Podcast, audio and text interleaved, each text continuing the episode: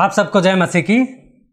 आज के अध्ययन के लिए हम भजन 33 निकाल लेंगे और भजन 33 एक पद से लेकर 22 पद तक मैं आपके लिए पढ़ दूँगा। आप अपनी बाइबल में देख सकते हैं। भजन 33 यहाँ पर इस प्रकार लिखा है, हे धर्मियों, यहोवा, हे धर्मियों, आनंद से यहोवा का जय जयकार करो। खरे लोगों को स्तुति करनी सोहती है। वीड़ा बजा बजा कर यहोवा का धन्यवाद करो। दस तार वाली सारंगी बजाकर उसका स्तुतिगान करो। उसके लिए एक नया गीत गाओ। जय जयकार करते हुए निपुणता से बजाओ, क्योंकि यहोवा का वचन खरा है और उसका सब काम सच्चाई से होता है। वह धार्मिकता और न्याय से प्रीति रखता है। यहोवा की करुणा से पृथ्वी भरपूर है। आकाश मंडल यहोवा के वचन से और उसके सारे गढ़ों की रचना उसी के मुँह की श्वास से हुई। वह समुद्र के जल को ढेर के समान इकट्ठा करता है और गहरे सागरों को भंडार में रखता है। सारी पृथ्वी यहोवा से डरे, जगत के सब निवासी उसका भय माने। क्योंकि वह बोला और हो गया। उसने आज्ञा दी और ठीक वैसा ही हो गया। यहोवा जाति जाति की युक्ति को निष्फल कर देता है। वह देश देश के लोगों की योजनाओं को व्यर्थ कर देता है। यहोवा की युक्ति सर्वदा स्थिर रहती है। उसके हृदय की योजनाएँ पीढ़ी से पीढ़ी तक बनी रहती हैं। क्या ही धन्य है वह प्रजा जिसका परमेश्वर यहोवा है। वह जाति जिसे उसने अपने, अपना निज भाग होने के लिए चुन, चुना है। यहोवा स्वर्ग से दृष्टि करता है वह सब मनुष्यों को देखता है। अपने निवास स्थान से वह पृथ्वी के सब निवासियों को निहारता है। वही जो उन सब के हृदयों को गढ़ता और उनके सारे कार्यों को समझता है, राजा सेना की बहुतायत से नहीं बचता। न शूरवीर बड़े सामर्थ्य के कारण छूटता है। विजय के लिए घोड़ों पर आशा रखना व्यर्थ है। वह अपनी बड़ी सामर्थ्य के द्वारा किसी को नहीं बचाता। देखो यहुआ की दृष्टि उन पर जो उसका भय मानते और जो उसकी करुणा पर आशा रखते हैं, बनी रहती है। कि उसके प्राण को, कि उनके प्राण को मृत्यु से बचाए और अकाल के समय उनको जीवित रखे। हमारा प्राण यहोवा की आस रखता है। वह हमारा सहायक और हमारी ढाल है। हमारा हृदय उसमें आनंदित होता है, क्योंकि हम उसके पवित्र नाम पर भरोसा रखते हैं।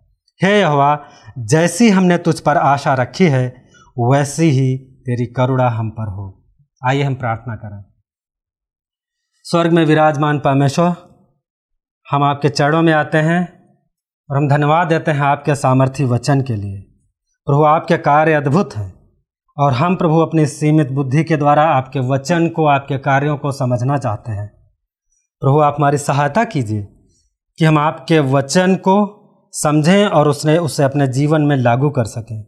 आप हमारे मन की आँखों को खोलिए और आप हमारी सहायता कीजिए कि हम आपकी आराधना के लिए उत्साहित हों। इस प्रार्थना को यीशु मसीह के नाम से मांगते हैं।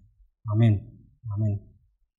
सो so, अन्य भजनों के समान जब आप इस भजन को देखेंगे तो आपको यहाँ पर ऊपर लेखक का नाम या पृष्ठभूमि या परिस्थिति के बारे में लिखा हुआ नहीं मिलेगा।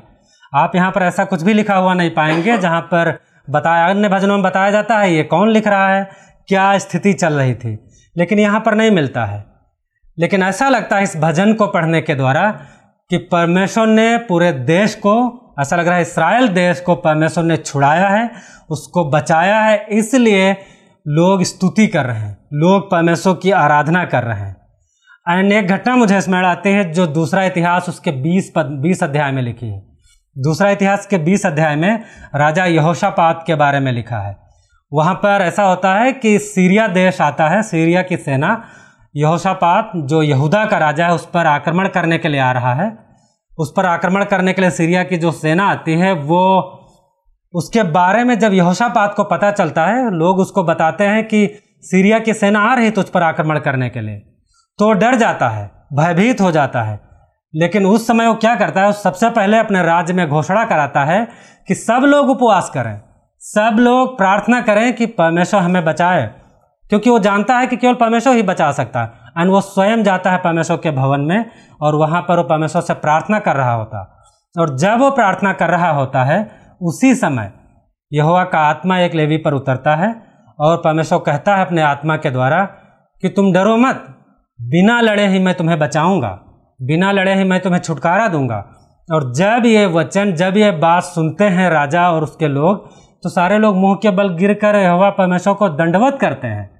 उसकी आराधना करने लगते हैं और उसी समय वहाँ लेवी लेवी लोग परमेश्वर की ज़ोर ज़ोर से आराधना करते हैं।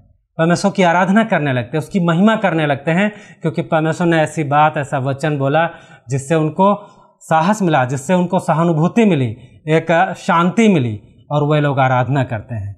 तो कुछ इसी तरह की परिस्थिति ऐसा लग रहा है इस भजन में चल रही है, जब लोगों ने यहुआ के छुटकारे को देखा यहुआ के वचन को, उसकी प्रतिज्ञा को देखा और उन्होंने देखा कि परमेश्वर उन्हें बचाएगा। और ऐसे ही स्थिति में भजनकार बुला रहा, लोगों को बुला रहा उसकी स्तुति करने के लिए, परमेश्वर की महिमा के लिए। पहले पद को देखिए। यहाँ पर भजनकार कहता है, हे धर्मियों, आनंद से यहुआ का जय जयकार करो और खरे लोगों को स्तुति करनी सोहती है। ये दिखाता है भजन कि परिस्थिति चाहे कोई भी हो, लेकिन हम परमेश्वर की आराधना करेंगे। क्यों? क्योंकि भजनकार यहाँ बुला रहा है। वो बुला रहा है आराधना करने के लिए। सो ये भजन, इस भजन से हम एक मुख्य बात को सीखेंगे। वो ये बात है कि परमेश्वर अपने वचन और कार्यों में महान है। एक मुख्य बात जो हम इस भजन से सीखेंगे कि परमेश्वर अपने कार्यों और अपने वचन में महान है, इसलिए उसकी स्तुति करते हुए उस पर भरोसा करो। परमेश्वर अपने वचन और कार्यों में महान है, इसलिए उसकी स्तुति करते हुए उस पर भरोसा रखो। और क्यों हमको भरोसा रखना है? क्यों उसकी स्तुति करना है? इसके अंतर्गत हम तीन बातों को देखेंगे। पहली बात, जो एक पद से लेकर तीन पद के बीच में है, वो ये है कि हमें परमेश्वर की स्तुति के लिए बुलाया गया है। पहली बात, एक पद से तीन पद के बीच में कि हमें परमेश्वर की स्तुति के लिए बुलाया गया है। दूसरी बात, चार से उन्नीस में कि परमेश्वर अपने सामर्थ्य वचन और कार्यों के कारण स्तुति के योग्य है। दूसरी बात, चार से उन्नीस में परमेश्वर सामर्थ्य वचन और कार्यों के कारण स्तुति के योग्य है। और तीसरी बात, बीस से बाईस में हम जो यहोवा की स्तुति के लिए बुलाए गए हैं, उस पर भरोसा रखें। तीसरी बात, हम यहोवा के स्तुति के लिए, यहोवा की महिमा के लिए जो बुलाए गए हैं, उस पर भरोसा रखें। तो पहला पद, वहाँ पर भजनकार बुला रहा है परमेश्वर की स्तुति के लिए। वो कह रहा है आइए, परमेश्वर की स्तुति कीजिए। और किसको बुला रहा है? दो बातें यहाँ पे। दो तरह के लोगों को बात कर रहा। एक ही व्यक्ति जिसके बारे में दो गुण बताए गए। पहला, धर्मियों को बुला रहा है, दूसरा, खरे लोगों को। धर्मियों को बोल रहा है कि धर्मी लोग आके स्तुति करें। क्यों? क्योंकि धर्मी और खरे लोगों को यहोवा की स्तुति करना सोहता है, शोभा देता है, उनके ऊपर अच्छा लगता है। क्यों अच्छा लगता है? क्योंकि ये परमेश्वर का चरित्र है। परमेश्वर खरा है, परमेश्वर धर्मी है, और उसके लोग जो धर्मी और खरे हैं, वह जब स्तुति करेंगे तो ये उनके जीवन में उनके चरित्र पर शोभा देता है। शोभा देता है, उन पर सोहता है कि वह परमेश्वर की स्तुति करें। लेकिन धर्मी कौन होता है? अगर हम विचार करें कि धर्मी लोग जिनको बुलाया गया, धर्मी कौन है? धर्मी वह लोग होते हैं जो परमेश्वर पर भरोसा रखते हुए उसकी आज्ञाओं का पालन करते हैं। जो परमेश्वर के मापदंड के अनुसार, उसकी व्यवस्था के अनुसार, उसके स्तर के अनुसार जीवन जीने का प्रयास करते हैं। वह लोग धर्मी होते हैं, जो उसके, जो लोग परमेश्वर के व्यवस्था का पालन करते हैं, और वह जानते हैं परमेश्वर का स्तर ये है, इस तरह से जीना चाहिए, और जो वैसे चलते हैं वो धर्मी लोग हैं। और खरा उसे कहते हैं, जो विश्वास योग्यता से परमेश्वर के पीछे चलते हुए इस बात को ध्यान रखता है कि यहुआ की दृष्टि में जो ठीक है, जो यहुआ की इच्छा में, जो उसके वचन के अनुसार ठीक है वही काम वो करते हैं, वो कार्य करने की खोज करते हैं। सो वो धर्मी और खरे लोग हैं। और ऐसे लोगों को बोलता है भजनकार कि उनको स्तुति करनी सोहती है। उनके ऊपर ये अच्छा लगता है कि परमेश्वर की स्तुति करें।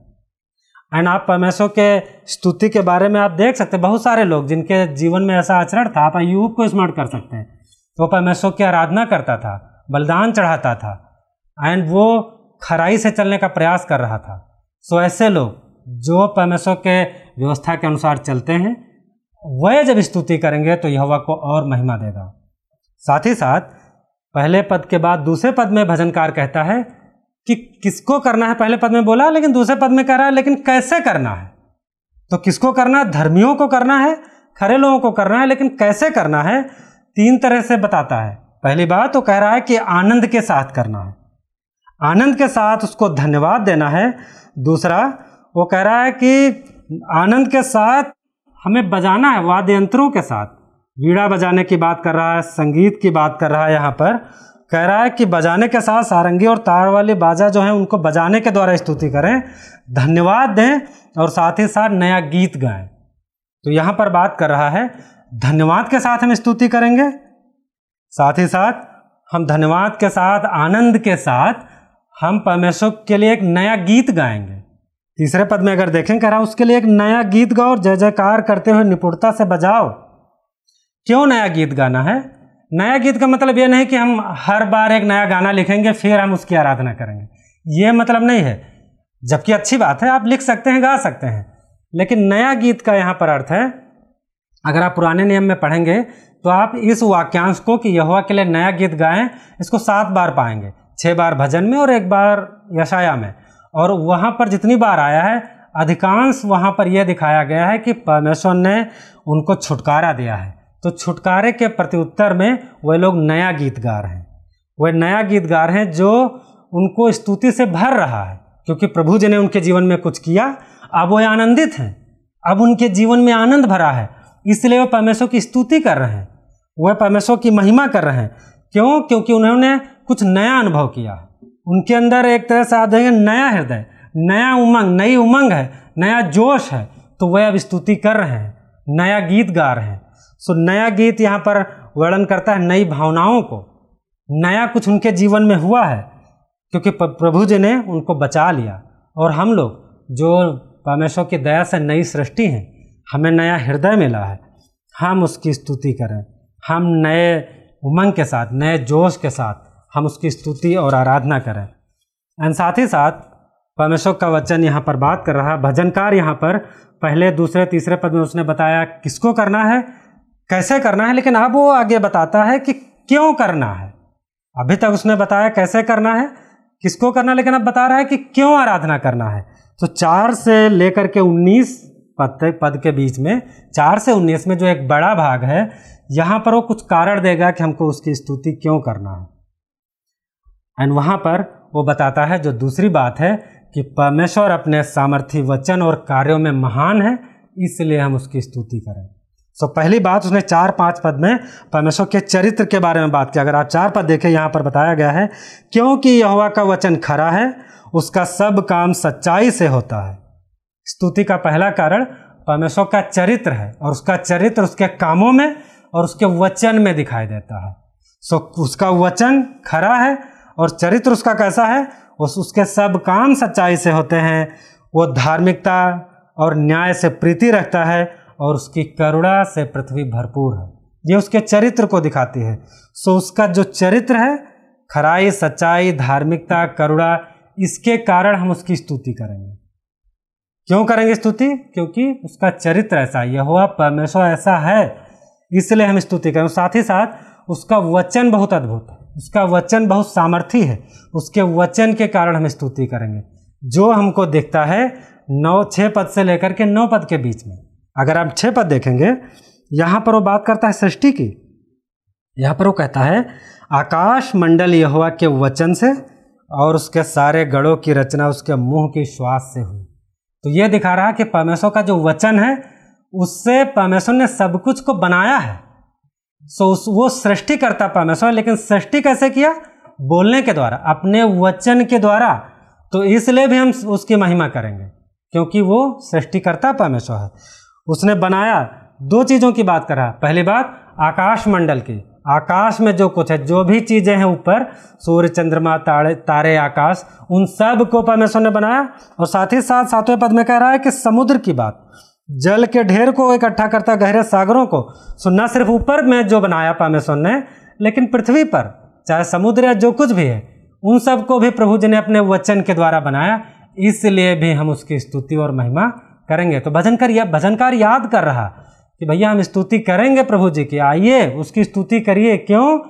क्योंकि वो याद कर रहा, उत्पत्ति में प्रभु जी ने अपने वचन के द्वारा सब कुछ किया है। अपने वचन के द्वारा उसने सृष्टि की है। और न सिर्फ़ इतनी इतनी बार लेकिन वो आगे देखिएगा, आठवें पद में वो कह रहा है, सारी पृथ्वी यहोवा से डरे और जगत के निवासी उसका भय माने।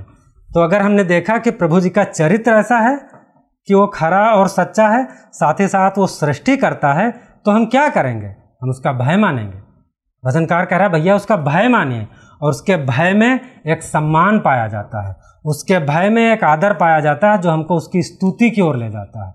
जो उसकी स्तुति के लिए हमें प्रेरित करता है। और इतना ही नहीं, उसका भय हमें इसलिए भी मानना है क्योंकि परमेश्वर जाति जाति की युक्ति को निष्फल कर देता है, लेकिन जो उसकी युक्ति है, जो उसकी बातें हैं, जो उसकी योजनाएँ हैं, वो बनी रहती हैं। दस और ग्यारह पद देखिए। यहाँ कह रहा है कि यह जाति जाति की युक्ति को निष्फल कर देता है और देश देश के लोगों की योजनाओं को व्यर्थ कर देता है। यहाँ पर जो युक्ति और योजना, ये दो शब्द आए हैं।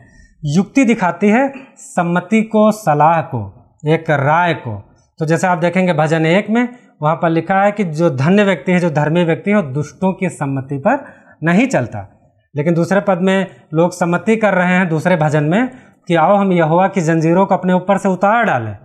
तो इस तरह की युक्तियाँ जो परमेश्वर की योजनाओं के विरोध में है, उनको प्रभु जी निष्फल कर देता है। ऐसी योजनाएँ, योजना जो दिखाता है जानबूझ के एक इरादा को, एक मंशा को ऐसा जो काम किया जाना तो जो प्रभु जी की योजना के विरोध में, जो भी हम चाहे जानबूझ के काम करें या हम आपस में सम्मति करें, उन सबको प्रभु जी निष्फल कर देते हैं। उनको व्यर्थ कर देते हैं। क्यों? क्योंकि यहोवा सामर्थ्य है, वो संप्रभु है, वो हर एक चीज़ पर नियंत्रण करता है। वो सब चीज़ को अपने नियंत्रण में रखता है। तो इसलिए उसकी योजनाएँ पीढ़ी से पीढ़ी तक बनी रहती हैं। वो अपने वचन को बोलने बोलने के बाद बदलता नहीं। है उसके काम में, उसके वचन में विरोधाभास नहीं पाया जाता। है हमारे वचनों में पाया जाता है। हम कई बार बोलते कुछ और हैं और करते कुछ और हैं। हम कई बार अपनी बातों पर अटल नहीं रहते हैं लेकिन परमेश्वर अपनी बात पर अटल है। उसकी बातों में, कामों में कोई विरोध नहीं पाया जाता। जो कहता है, वो होता है। उस तो भजनकार यहाँ पे याद कर रहा है कि अगर परमेश्वर ने कहा है छुड़ाएगा तो छुड़ाएगा। क्यों? क्योंकि भजनकार याद कर रहा है, परमेश्वर ने अपने वचन के द्वारा सब कुछ बनाया और उसी वचन को उसने बोला है, हमसे उसने प्रतिज्ञा की तो उसका वचन कभी निष्फल नहीं हुआ। इसलिए वो याद कर रहा है और कह रहा है कि हम उसके वचन के कारण, उसके काम के कारण, उसके चरित्र के कारण हम उसकी स्तुति करें। और साथ ही साथ हम देख सकते हैं बारह पद को, यहाँ पर कह रहा क्या ही धन्य प्रजा जिसका परमेश्वर यहोवा है। ये ये बात इसलिए कह रहा क्योंकि अब भजनकार याद कर रहा अपने बारे में कि प्रभु जी ने अगर उसको छुटकारे के लिए बोला है, उसको छुड़ाने की बात बोली है, उसको छुड़ाया है तो याद कर रहा कि परमेश्वर की योजनाएँ पीढ़ी से पीढ़ी तक चलती हैं। उसने योजना बनाई थी बहुत पहले। अब्राहम से उसने कहा था कि मैं तुझे तुझे एक बड़ा देश दूँगा। मैं तुझसे तेरे वंश से एक बड़ा वंश बनाऊँगा, एक बड़ी जाति बनाऊँगा। और भजनकार कह रहा है इब्राहिम से बोला था और आज उसने बना दिया। इसराइल में आज लाखों लोग हैं, पूरा देश है। और वो याद कर रहा, प्रभु जी ने जो पहले कहा था, उसको आज कर दिया। तो वो इस बात को स्मरण करते हुए कह रहा क्या ही धन्य है वो प्रजा, जिसका परमेश्वर यहोवा है। और वो जाति, जिसे उसने अपना निज भाग होने के लिए चुन लिया है। एंड ये बात इसराइलियों के लिए ही नहीं, एक तरह से हमारे ऊपर आज लागू होती उस समय भजनकार याद कर रहा, विशेष तौर से जो इब्राहिम के वंश जो इसराइल की जाति है, अपने बारे में वो याद कर रहा है। लेकिन आज परमेश्वर ने हमको चुन लिया जैसे उस समय परमेश्वर ने उनको चुना था, वैसे हमको चुना। क्योंकि परमेश्वर ने उनके लिए योजना बनाई थी, वैसे हमारे लिए योजना बनाई थी। इफिसियों एक चार कहता है, परमेश्वर ने जगत की उत्पत्ति से पहले हमें चुना था। और वो योजना परमेश्वर ने आज हमारे और आपके लिए पूरी कर दी। कैसे पूरी किया? उसने देखा कि हम पापों में मरे हुए हैं। हम परमेश्वर के विरोध में जीवन जी रहे हैं। और वो, उसको मालूम था कि हम अपने कामों से नहीं बच सकते। तो उसने अपने इकलौते पुत्र यीशु मसीह को भेजा।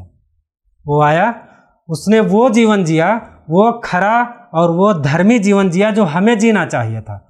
परमेश्वर की व्यवस्था, परमेश्वर के मापदंड के अनुसार जो जीवन हमें जीना चाहिए था, वो जीवन परमेश्वर के पुत्र यीशु मसीह ने जिया। चौबीस घंटे सातों दिन जन्म लेने से मरने तक उसने कभी कोई पाप नहीं किया। उसने दिखाया कि कैसे जीवन जीना है। उसने हमारे बदले में धार्मिकता और पवित्रता का काम किया, धार्मिकता और पवित्रता का जीवन जिया। और साथ ही साथ हमें अपने पापों के लिए मरना चाहिए था और वो हमारे बदले में मर गया।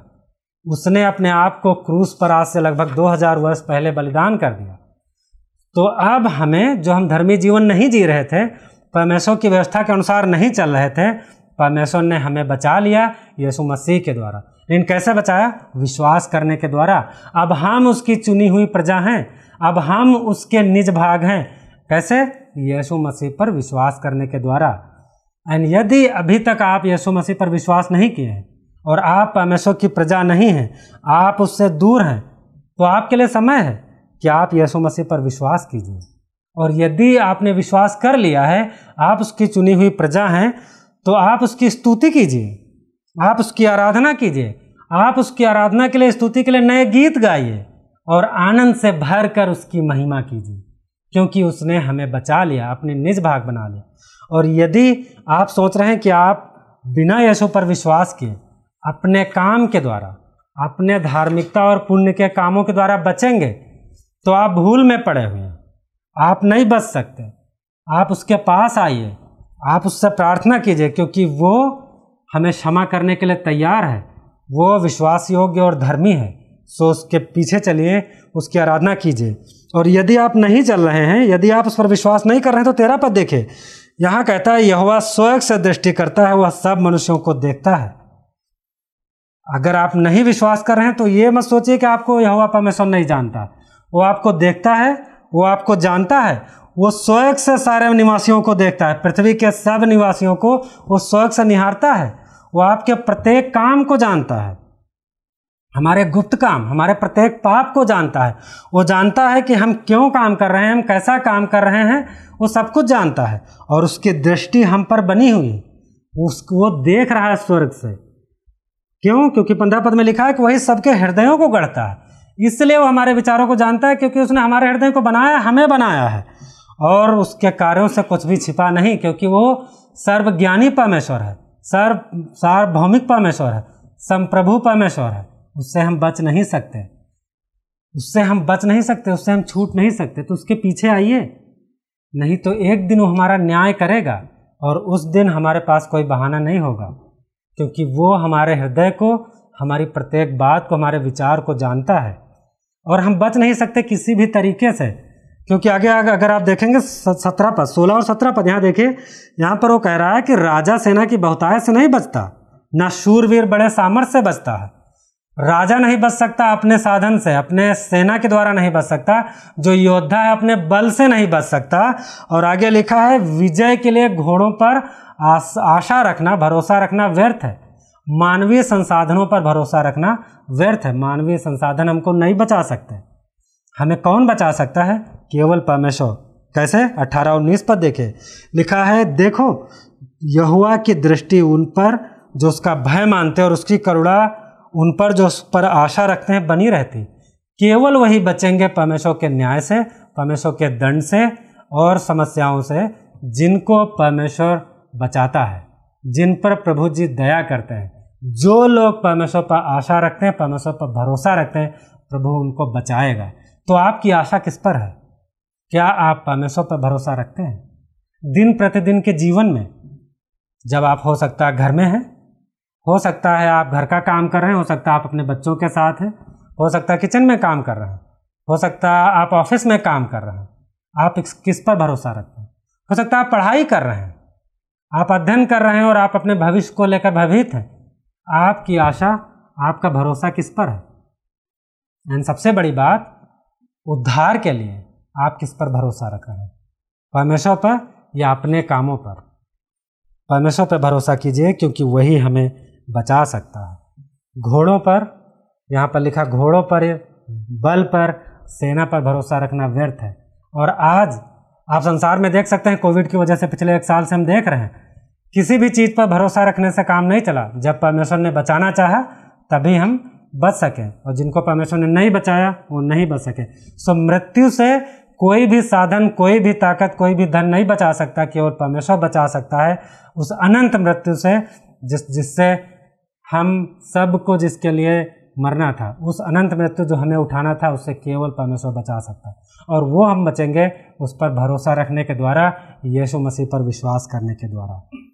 एंड साथ ही साथ दिन प्रतिदिन के जीवन में हम उस पर भरोसा रखें, उस पर आशा रखें। तो चाहे आप बीमारी में जाएँ, चाहे गरीबी में जाएँ, चाहे संकट में जाएँ, चाहे कैसी भी स्थिति में जाएँ, अपना जुगाड़, अपना जोड़ तोड़ मत कीजिए, प्रभु पर भरोसा रखें। क्योंकि जब यहोशापात राजा ने सुना कि सीरिया आ रहा है, सीरिया का, की सेना उस पर चढ़ाई करने आ रही है तो वो ये नहीं बोला कि रथ तैयार करो, घोड़े तैयार करो, चलो लड़ाई करने चलते हैं। वो तुरंत प्रभु के पास गया। वहाँ पर जाके रोने लगा, प्रभु से कहने लगा, बचाइए। और प्रभु जी ने बचा लिया। सो हम परमेश्वर पर भरोसा रखें। प्रत्येक काम के लिए, चाहे हमारी योजनाएँ सफल हों, चाहे असफल हों, चाहे हमारे भविष्य में कुछ अच्छा हो, चाहे बुरा हो, हम प्रभु पर भरोसा रखें, क्योंकि एक दिन नई सृष्टि में वो सब कुछ अच्छा कर देगा। और वो जब भी उसकी इच्छा होगी तो इस जीवन में सब अच्छा कर देगा। एंड ये दिखाता है कि हम उस पर भरोसा रखें, उस पर आशा रखें। क्यों? क्योंकि तीसरी बात अगर आप देखेंगे तो भजनकार याद कर रहा है, कह रहा है कि प्रभु जी इस योग्य है कि हम उस पर भरोसा रखें। बीस पद देखिए, यहाँ पे कह रहा है, हमारा प्राण यहोवा की आस रखता है। वह हमारा सहायक और हमारी ढाल है। क्यों आस रखता है? क्योंकि वो याद कर रहा है भजनकार कि प्रभु जी हमारा सहायक है, प्रभु हमारी ढाल है। ढाल जो एक सैनिक को वार से बचाती है वो कह रहा कि मुझे सारे वार से, सारे समस्याओं से, सारी वारों से बचाने वाला परमेश्वर है। वो याद कर रहा, प्रभु जी हमारी ढाल है, वो हमारा सहायक है। इसलिए वो कह रहा है कि परमेश्वर पर भरोसा रखे। और इक्कीस पर देखे? यहाँ पे कह रहा है, हमारा हृदय उसमें आनंदित होता है, क्योंकि हम उसके पवित्र नाम पर भरोसा रखते हैं। और जब यहाँ पर भजनकार कह रहा कि वो उसका हृदय आनंदित होता है, जब भरोसा रखता है और आज जब हम अपने जीवन की कठिन परिस्थितियों में जब परमेश्वर पर भरोसा रखते हैं तो हमें एक सहानुभूति प्राप्त होती है। हमें एक आनंद प्राप्त होता है। हमें एक एक आशा प्राप्त होती है कि प्रभु जी हमको बचाएँगे। क्यों बचाएँगे? क्योंकि उसका चरित्र ऐसा है।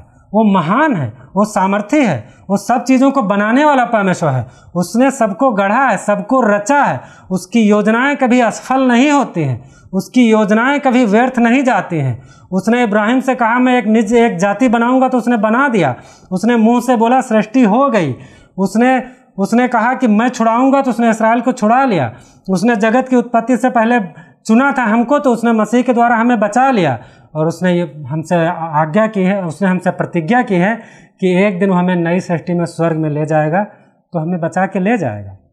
हम छूटेंगे, इसलिए हम उस पर आशा रखें।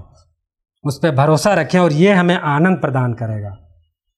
और यहाँ पे लिखा है, उसके नाम पर जो भरोसा रखते हैं, उसका नाम, उसके चरित्र को, उसके गुण को दिखाता। है वो दिखाता है वो कौन है और वो क्या करता है। और बाईस पद देखिए, यहाँ पे लिखा है, हे हुआ जैसी हमने तुझ पर आशा रखी है, वैसी ही तेरी करुणा हम पर हो।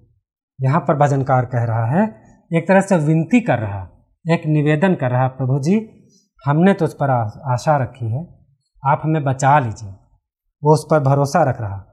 क्यों भरोसा रख रहा? क्योंकि उसको मालूम है कि पृथ्वी यहुआ की करुणा से भरपूर है। उसको मालूम है कि जो उसका भय मानते हैं, उसके पीछे चलते हैं, उनके ऊपर प्रभु जी की करुणा बनी रहती है। इसलिए वो कह रहा है कि प्रभु जी, हम आप पर आशा रखते हैं और आप अपनी करुणा हम पर दिखाइए, आप अपनी करुणा हम पर कीजिए। तो आपसे मेरा निवेदन है कि आप परमेश्वर पर आशा रखिए। क्यों? क्योंकि प्रभु जी अपने कामों में महान हैं, प्रभु जी अपने वचन में महान हैं। और जब आप उन पर भरोसा रखते हैं, जब आप उसके कामों को, उसके वचन को, उसके सामर्थ्य को देखते हैं तो आप उसके भय, उसका भय मानेंगे और उसका भय हमें ले जाएगा परमेश्वर की स्तुति की ओर, सम्मान की ओर। और यदि आप उसका स्तुति करते हैं तो आप आनंद से उसकी स्तुति कीजिए।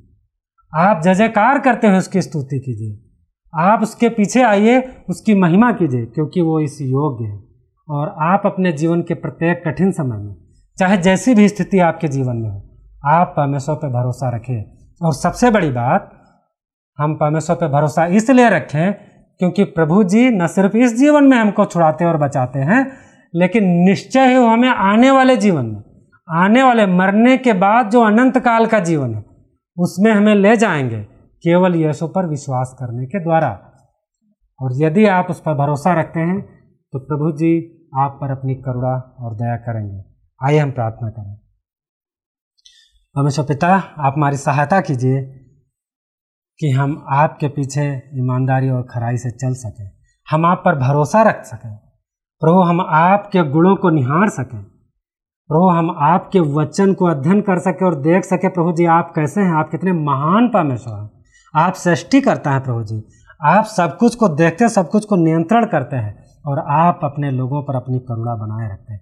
प्रभु, होने दीजिए कि हम आपके नाम पर भरोसा रखें, आपके पीछे चले और अपने जीवन में जो कुछ हम आपके अनु, अनुग्रह भरे कार्यों को देखते हैं जितने भी आपके अनुग्रह भरे कार्यों को देखते हैं, उनके लिए हम आपकी स्तुति और महिमा करें।